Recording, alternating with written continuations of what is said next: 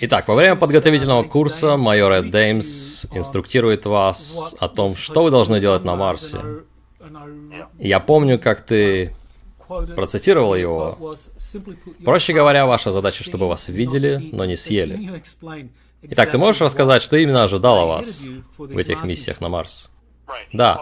Он сказал, что мы отправимся туда через телепорт, или прыжковую комнату, и мы должны выйти и обойти пещеру, где был телепорт, в первые разы, оставаясь рядом с телепортом, чтобы бежать, если мы встретим хищников. И мы всегда должны были особенно остерегаться двух смертельных хищников. Рептоида или раптора, который был ростом 5 с лишним метров, что-то между велоцираптором и тиранозавром, с головой очень похожей на голову курицы. Это была не совсем классическая голова динозавра.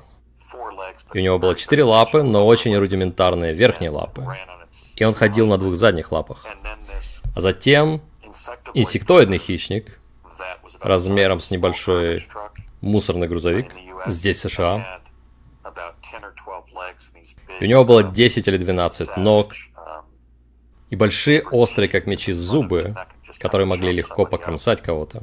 Они были очень быстрыми. Поэтому у нас были специальные тренировки, чтобы, если они загонят нас и захотят съесть, пытаться бегать зигзагами, чтобы они просто устали и потеряли интерес и ушли. И не ели нас. Мне дали лучевой пистолет для защиты, которым меня научил владеть отец Бретта Стиллингса. У меня была капсула с цианидом в пластиковой упаковке в кармане который один из моих одногруппников в институте чуть не съел случайно. И слава богу, что этого не произошло. Было бы очень трудно объяснить, почему у меня в кармане смертельный яд. И у нас была тренировка со спасательной капсулой.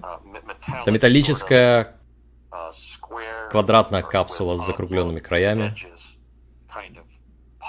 Капсула для выживания, в которой мы теоретически могли временно жить на Красной планете. Итак, у нас была пара дней на такую подготовку, и у нас даже был этический инструктаж, что если кто-то из нас, у кого было оружие, было два соображения по поводу оружия. Во-первых, у этого лучевого пистолета было три режима. Справа был обжечь, парализовать, и слева была кнопка убить. То есть мы могли либо парализовать, либо обжечь, либо убить хищника этим, или марсианского гуманоида также, с помощью этого лучевого пистолета. И нам провели этический инструктаж. То есть, смотрите, если кто-то из вас, молодых людей, будучи на Красной планете, должен убить марсианина или хищника и не хочет этого делать, с этической точки зрения мы полностью примем ваше решение, если вы захотите принять свою смерть, а не убить их. Это был этический подход, который я наблюдал внутри разведсообщества по поводу путешествий на Красную планету. То есть не просто отправляйся туда и убивай кого хочешь. И, кстати, там был британский астронавт, который так и делал. И мы сообщили о нем руководству программы. Узнали его имя, мы сказали, что этот человек из Великобритании стреляет во все, что видит там. И как это идет на пользу нашей цивилизации? Как это может побудить людей на Марсе доверять нам? Это может поставить нас под угрозу, если мы ведем себя как агрессоры на их планете. То есть как опасные существа, которые убивают марсиан и местных животных. Поэтому мы заявили на этого британца. Второе соображение – это даже если мы используем режим «убить» на лучевом пистолете, он может не убить большого хищника, а только разозлить его. И нам сказали, что это даже может заставить его съесть тебя медленно и причинить максимальные страдания, когда он будет жевать тебя. И с такими большими хищниками можно прикинуть, что соотношение должно быть 100 к 1 в плане количества травоядных или добычи к большим хищникам. И ты видел каких-нибудь травоядных или любую добычу, кроме хищников на Марсе? Если да, как они выглядели? Ну, я видел... Я видел животных на фото во время инструктажа, а также на поверхности, которые были в точности, как современные животные на Земле. То есть коровы, свиньи, кролики, например. разные виды рогатых, например, олени. Как будто их поместили туда недавно, привезли с Земли, а может это просто представители древних общих предков с нашими животными. То есть некоторые животные были теми, которые сейчас обитают на Земле. Некоторые были животными, которые когда-то обитали на Земле, но уже вымерли. А некоторые были гибридами сегодняшних и вымерших земных видов. И было примерно 30 основных животных. Пару раз мы наблюдали, как марсиане поймали животное, похожее на буйвола, и прижали его к земле, чтобы потом утянуть с собой в подземное жилище и съесть. Но мое общее впечатление, и наш инструктор, возможно, говорил об этом во время лекции по биологии Марса, но моим впечатлением было, что Марс достиг этапа, когда хищников было больше. То есть, когда одни плотоядные охотятся на других. И они очень умеренно едят. Они стараются есть меньше, чтобы не набирать вес, и чтобы не стать добычей. Потому что, например, когда этот динозавр, похожий на раптора, убил одного из астронавтов по имени Боб, белого мужчину примерно 45 лет, он был довольно полным, и мы с Кортни Хантом видели, как его раскусили пополам, после того, как он пытался бегать зигзагами, чтобы этот динозавр его не поймал. Он стоял на берегу высохшего ручья, и мы слышали, как он кричал «Эй, сюда, сюда!». Мы поднялись на небольшое плато, где было русло ручья, и вдруг поняли, что он кричал не американцам или британцам, то есть другим астронавтам в своей команде. Он кричал хищнику, чтобы привлечь его внимание к себе и спасти своих коллег. И, конечно, это очень храбро. И нас готовили к такому. А потом мы увидели, как его перекусил пополам этот динозавр ростом 5,5 метров. И я спросил у Кортни Ханта, мы следующие? И он ответил, я не думаю. Потому что динозавр был всего в 7 или 10 метрах от нас. Он повернул голову очень медленно и посмотрел на нас. Поэтому я думал, что мне конец. И... и я почти что вошел в состояние тоннельного зрения, предвкушение того, что сейчас будет. То есть я готовился попрощаться с жизнью. Потому что динозавр стоял прямо перед нами. Я замер и спросил Кортни. Корт, это все? Мы следующие? Я ему сказал, я не думаю. Я говорю, откуда ты знаешь? Он говорит, они едят очень умеренно. Наверное, чтобы не переедать и чтобы самим не стать чьей-то добычей. Итак, вы, очевидно, были там и дышали кислородом на Марсе. Поэтому расскажи нам, каково это было, и были ли у вас с собой кислородные аппараты. У нас был аппарат для дыхания, который можно было носить с собой, на нем был насос. Если тебе не хватало воздуха, ты мог подкачать кислород этим насосом и получить дополнительный кислород. Это, наверное, был очень простой концентратор кислорода.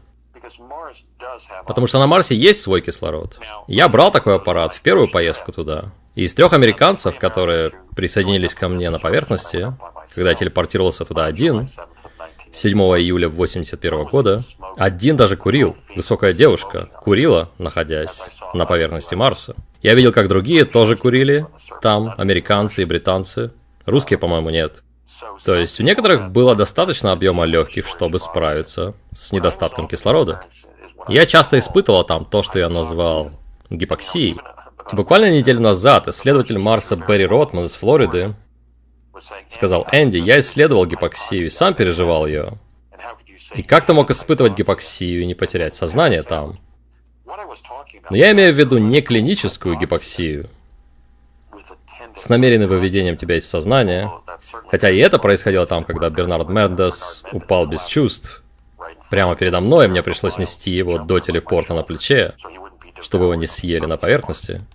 Но под гипоксией я имел в виду кислородное голодание, которое периодически вызывало одервенение и боль в ногах и стопах.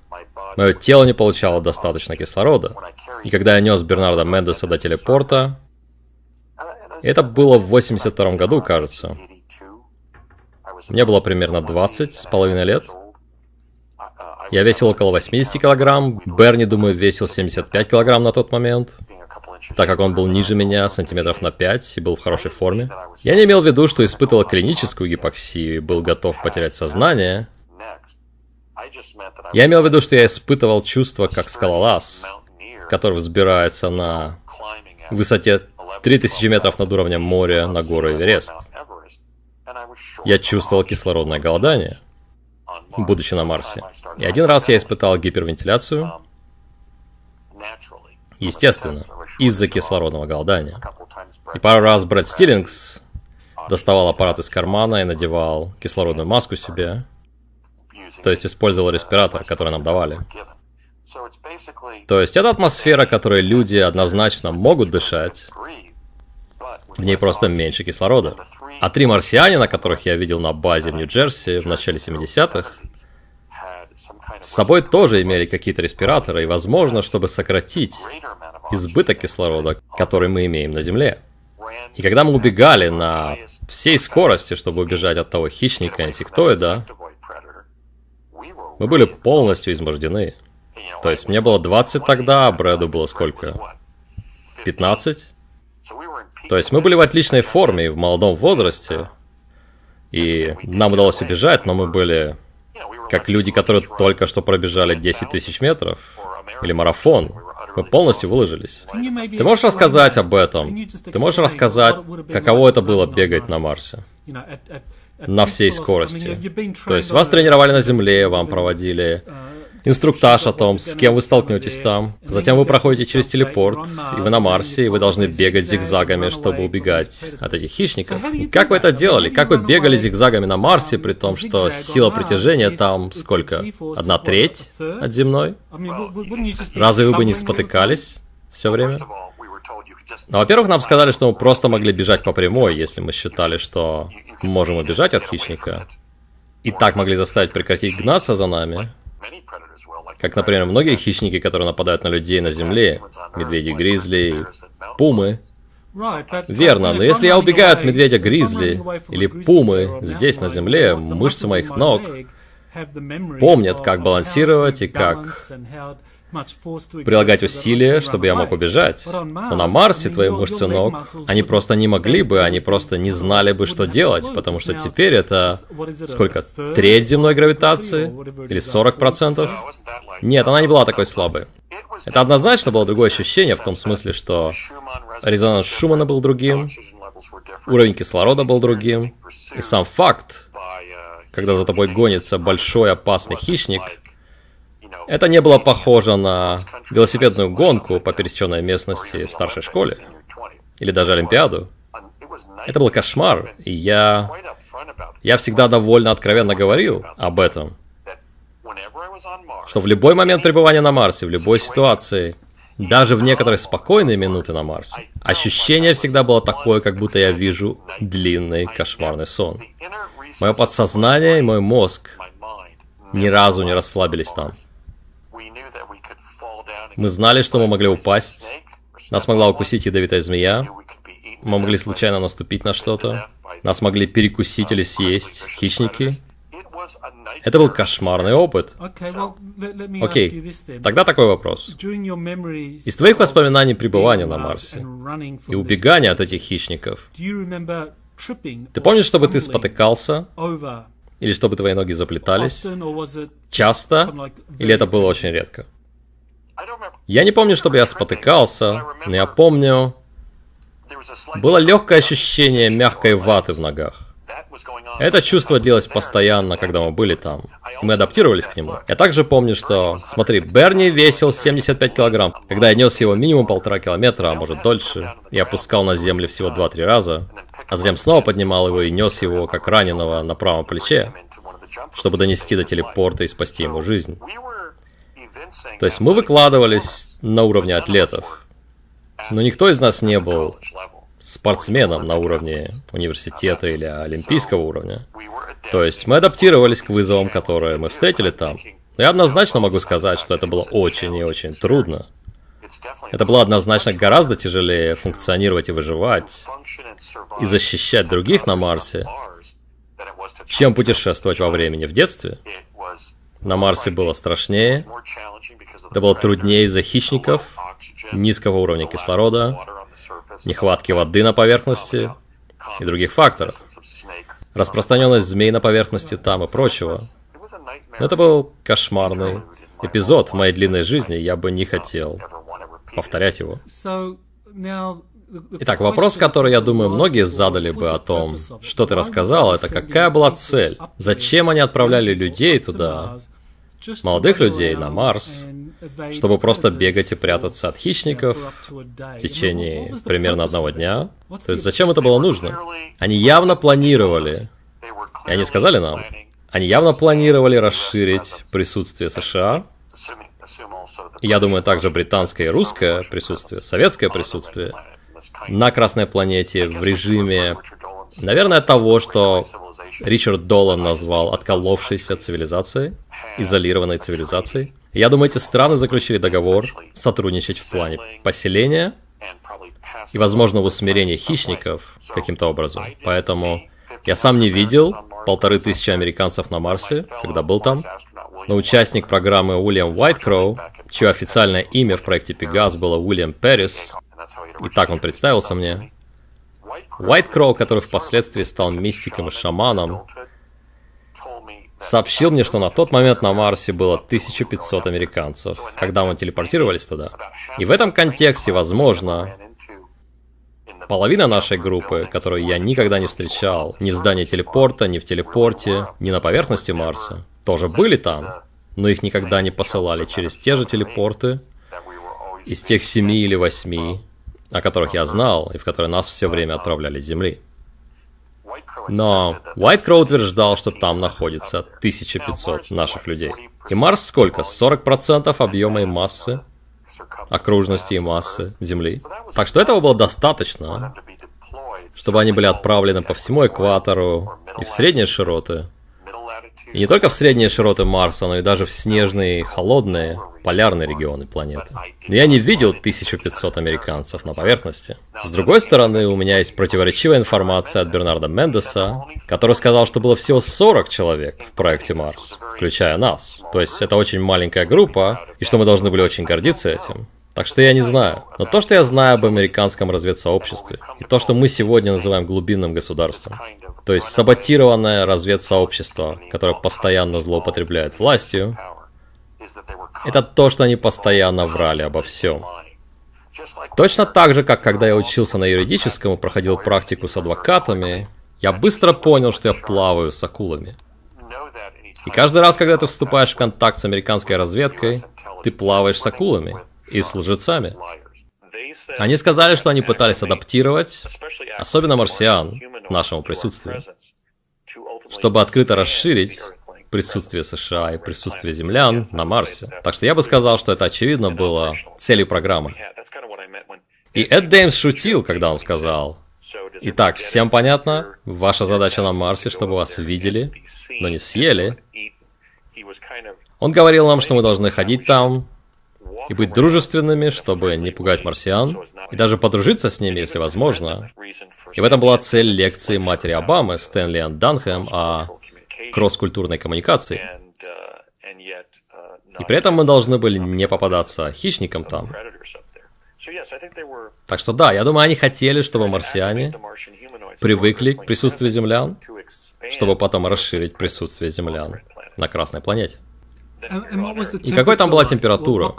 Какую температуру ты помнишь в этих средних широтах? Погода была как в Лос-Анджелесе весной.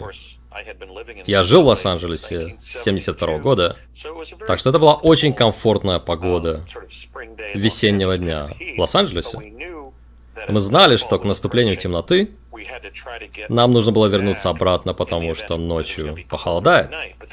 Но в то же время, иногда мы отправлялись туда ночью, там не было очень холодно, это было снова как в Лос-Анджелесе ночью в весенний день. Я думаю, что это было из-за регионов Марса, которые они специально выбирали.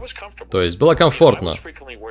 Я часто был одет просто в футболку, с джинсами, с ремнем, носками, спортивными носками и плотными ботинками, походными ботинками.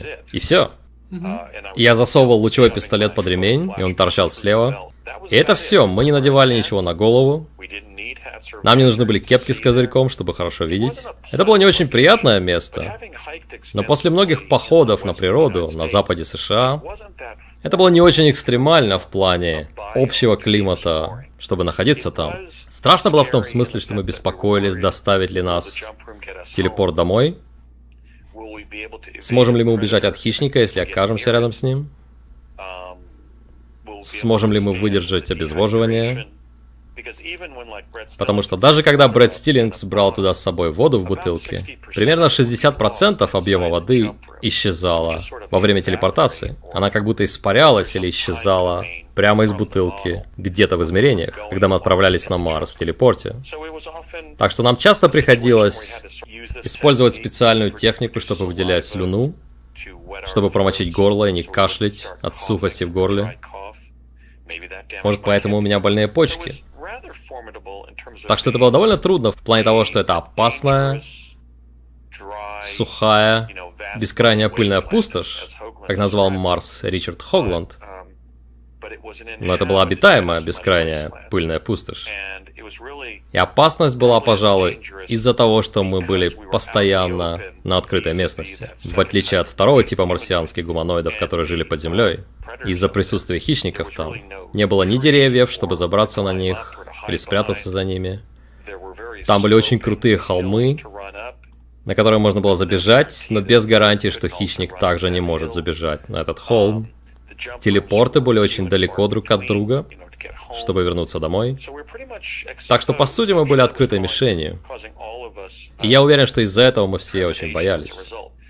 И одно из самых потрясающих твоих заявлений, пожалуй, это что ты увидел на том снимке, в том исследовании 2008 года, ты увидел изображение или форму, похожую на плезиозавра, живого и мертвого плезиозавра. Однозначно. Ты можешь объяснить, что это такое?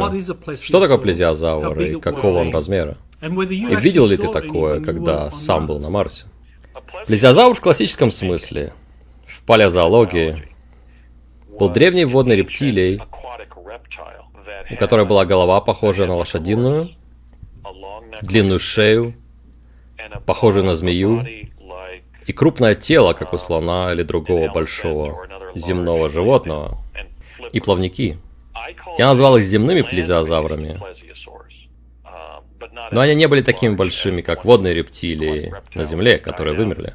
Они были по всей поверхности Марса, и во время моей второй поездки туда, в августе 81 года, когда я отправился туда с Кортни Хантом из СРУ, нас Кортни преследовал такой плезиозавр до самого телепорта. И когда мы проскочили через рот грота в форме черепа, который указывал, что там находится место, где располагалась прыжковая комната, я спросил, они опасные? Он ответил, еще бы, у этой зверюги острые зубы идут вниз по всему горлу. И он пытался съесть нас. Он щелкнул челюстью в момент, когда мы прыгнули в проход. И Кортни сказал, на счет три беги к тому черепу и прыгни в его рот, как будто ты прыгаешь или ныряешь на основную базу в бейсболе. Я так и сделал, я буквально нырнул вперед, как Супермен, чтобы попасть внутрь черепа, перед тем, как эта штука щелкнула челюстями. И он даже ударился лицом об этот череп, пытаясь добраться до нас. И это был плезиозавр. Мы назвали его плезиозавром не потому, что это водное существо, но потому что он очень похож на таких же водных рептилий, которые жили у нас на Земле. У нас просто не было другого названия. И у Берни Мендеса был очень богатый опыт в Солнечной системе, программах нашего правительства. И он сказал мне после того, как я опубликовал исследование, знаешь, Энди, они есть на всех планетах, на многих планетах в нашей Солнечной системе, так что они вполне могут быть распространенной формой жизни. И из того, что мне говорили о них, и то, что я сам наблюдал в их поведении, это что они выжидают добычу. Они хищники, которые сидят на месте без движения, а затем, когда потенциальная еда приближается к ним, они бросаются на нее и пытаются загрызть. Может, поэтому их так много в Солнечной системе. Но так мне сказали, я не знаю, правда ли это. Но мы однозначно видели много этих плезиозавров на поверхности Красной планеты. То есть ты, по сути, описываешь довольно процветающую экосистему со всеми этими животными, которые пытаются выжить в этой пустынной сухой среде, в отличие от северных и южных широт, где очень много растительности. Да, можно сказать, что эта местность была явно обитаема, явно опасна, и часто это как высказывание о том, что такое война. Долгие периоды скуки, меняющиеся на короткие периоды кромешного ужаса. И нахождение человеческих и животных форм жизни на Марсе лишь периодически вызывали этот ужас. В редкие моменты, но чаще всего мы просто шли и ничего не видели. И шли по какой-то местности, где было очень мало растительности. Я не помню мест, где было много растений. При этом, да, там есть жизнь, и формы жизни, которые выжили там, очень хорошие хищники. Я не знаю, когда началось американское присутствие на Марсе, хотя они сказали нам, что оно началось в 1964 году, когда два американских астронавта отправились туда на ракете, разбились на поверхности и договорились с местной марсианской расой, что они их спасут, которые затем отказались, и наши астронавты умерли от истощения на поверхности.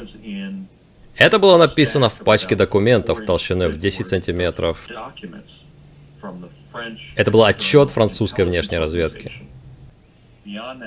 Кроме этого, нам никто не сообщал, когда началось американское присутствие там. И когда мы начали отправляться туда, там были очень старые комнаты для телепортации, как та, где было написано «Добро пожаловать на Марс». На английском? Да. Потому что там, куда я прибыла, то же самое было на немецком. Что ты думаешь о том, как американское и немецкое присутствие там были полностью изолированы друг от друга? Я думаю, нас держали строго отдельно. Нас держали полностью отдельно. Впоследствии, когда я была там пилотом истребителя, я получал задание обеспечить поддержку с воздуха для американской армии. И в этих случаях мне было сказано, эти люди будут здесь, ты будешь обеспечивать поддержку с воздуха, но ты не должна контактировать с ними. И нас держали полностью отдельно друг от друга. Я никогда не общалась с американцами там вообще. Один момент, который я подтвердил с другими, это может объяснить, как они поддерживали это разделение. И, кстати, мы как-то пересеклись на расстоянии с командой из 10 русских из Советского Союза. Мы также встречали британцев и других американцев на поверхности. Мы довольно долго общались с ними, просто стояли там группой и разговаривали. Но то, что я помню, что может объяснить, как они поддерживали разделение разных групп, это...